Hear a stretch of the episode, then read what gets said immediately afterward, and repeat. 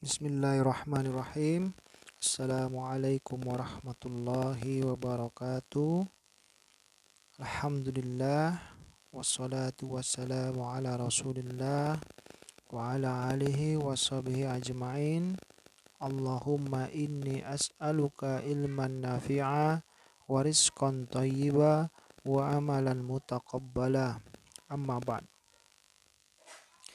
Perkenalkan, nama saya Ido Febri Andi Kawiba. Saya founder Ziyadah Consulting.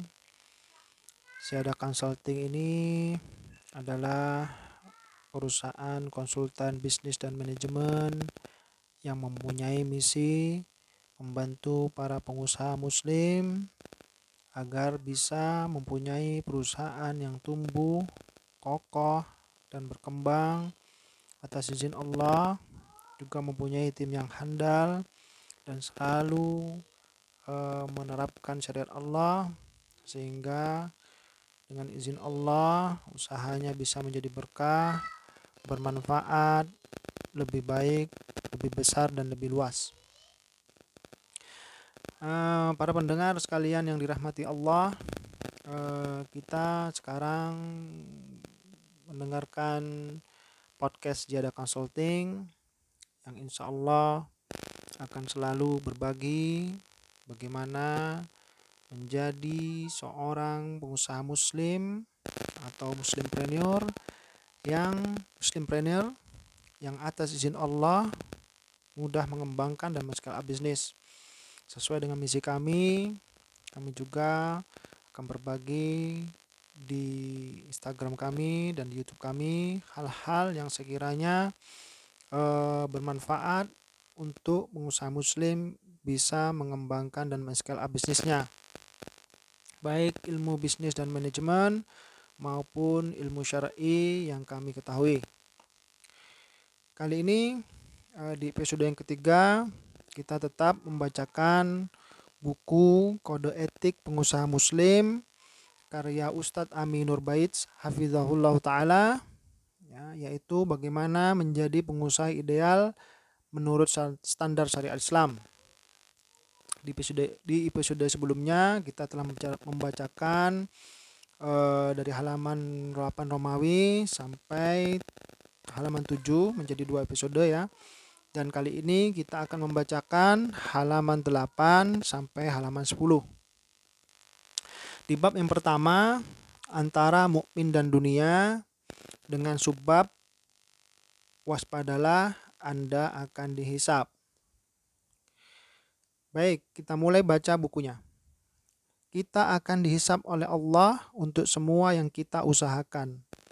Tak terkecuali semua pemasukan yang kita dapatkan meskipun belum tentu kita akan mem memanfaatkannya. Allah Ta'ala berfirman, Thumma latus'alunna yawma idzin anin na'im. Kemudian pada hari kiamat itu sungguh kalian akan ditanya tentang kenikmatan. Al-Quran Surat At-Takatsur ayat 8 Kita tidak hanya ditanya tentang bagaimana cara mendapatkan harta, termasuk bagaimana menggunakan harta.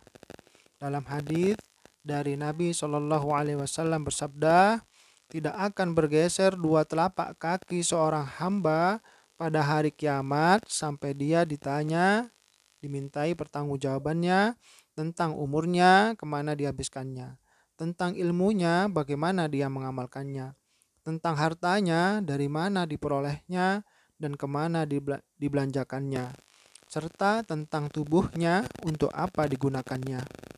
Hadis riwayat Turmuzi nomor 2417 hadis riwayat Ad-Darimi nomor 537 dan disahihkan oleh Al-Albani. Yang akan dihisap oleh Allah tidak hanya harta yang menjadi kebutuhan sekunder atau tersier, termasuk yang menjadi harta kebutuhan primer, dan bahkan makanan yang dikonsumsi seseorang ketika sedang kelaparan. Abu Hurairah radhiyallahu anhu meriwayatkan pada suatu siang hari, Rasulullah Shallallahu Alaihi Wasallam keluar. Kemudian beliau berpapasan dengan Abu Bakar dan Umar. Beliau bertanya, apa yang menyebabkan kalian keluar dari rumah kalian pada saat-saat seperti ini? Abu Bakar dan Umar menjawab, lapar wahai Rasulullah. Beliau bersabda, demi yang diriku ada di tangannya yang membuat aku keluar sama seperti yang menyebabkan kalian keluar, mari berangkat. Maka Abu Bakar dan Umar beranjak bersama beliau.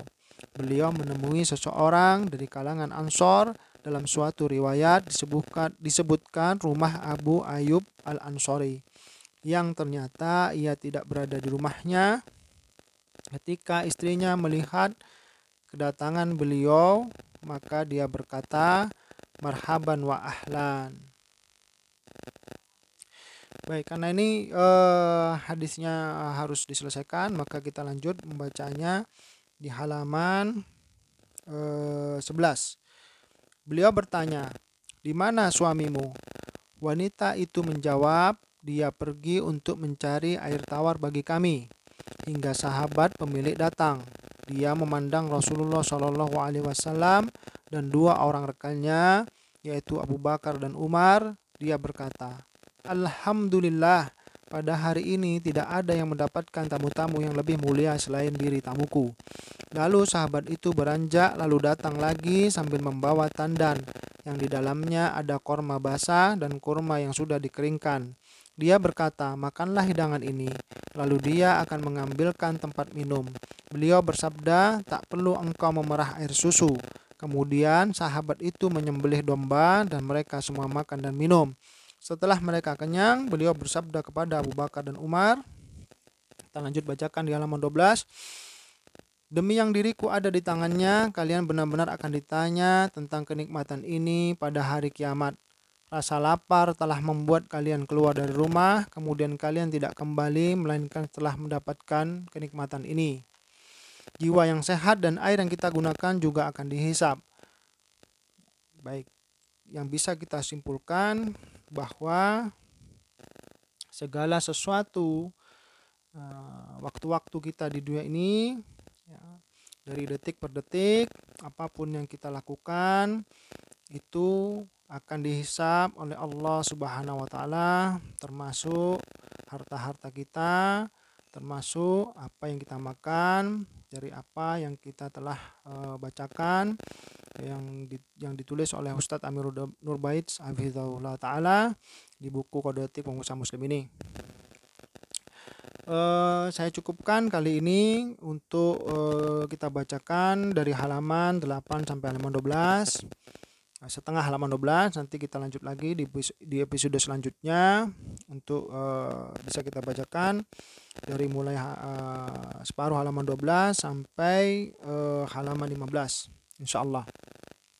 Semoga podcast ini bermanfaat, eh, bisa didengarkan di sela-sela kesibukan kita tanpa harus membaca langsung dari buku Kode Etik Pengusaha Muslim karya Ustadz Aminur Baits. Baik, kita tutup dengan doa kafatul majlis. Subhanakallahumma bihamdik. Asyadu an la ilaha illa anta. Astaghfirullah wa atubu Assalamualaikum warahmatullahi wabarakatuh.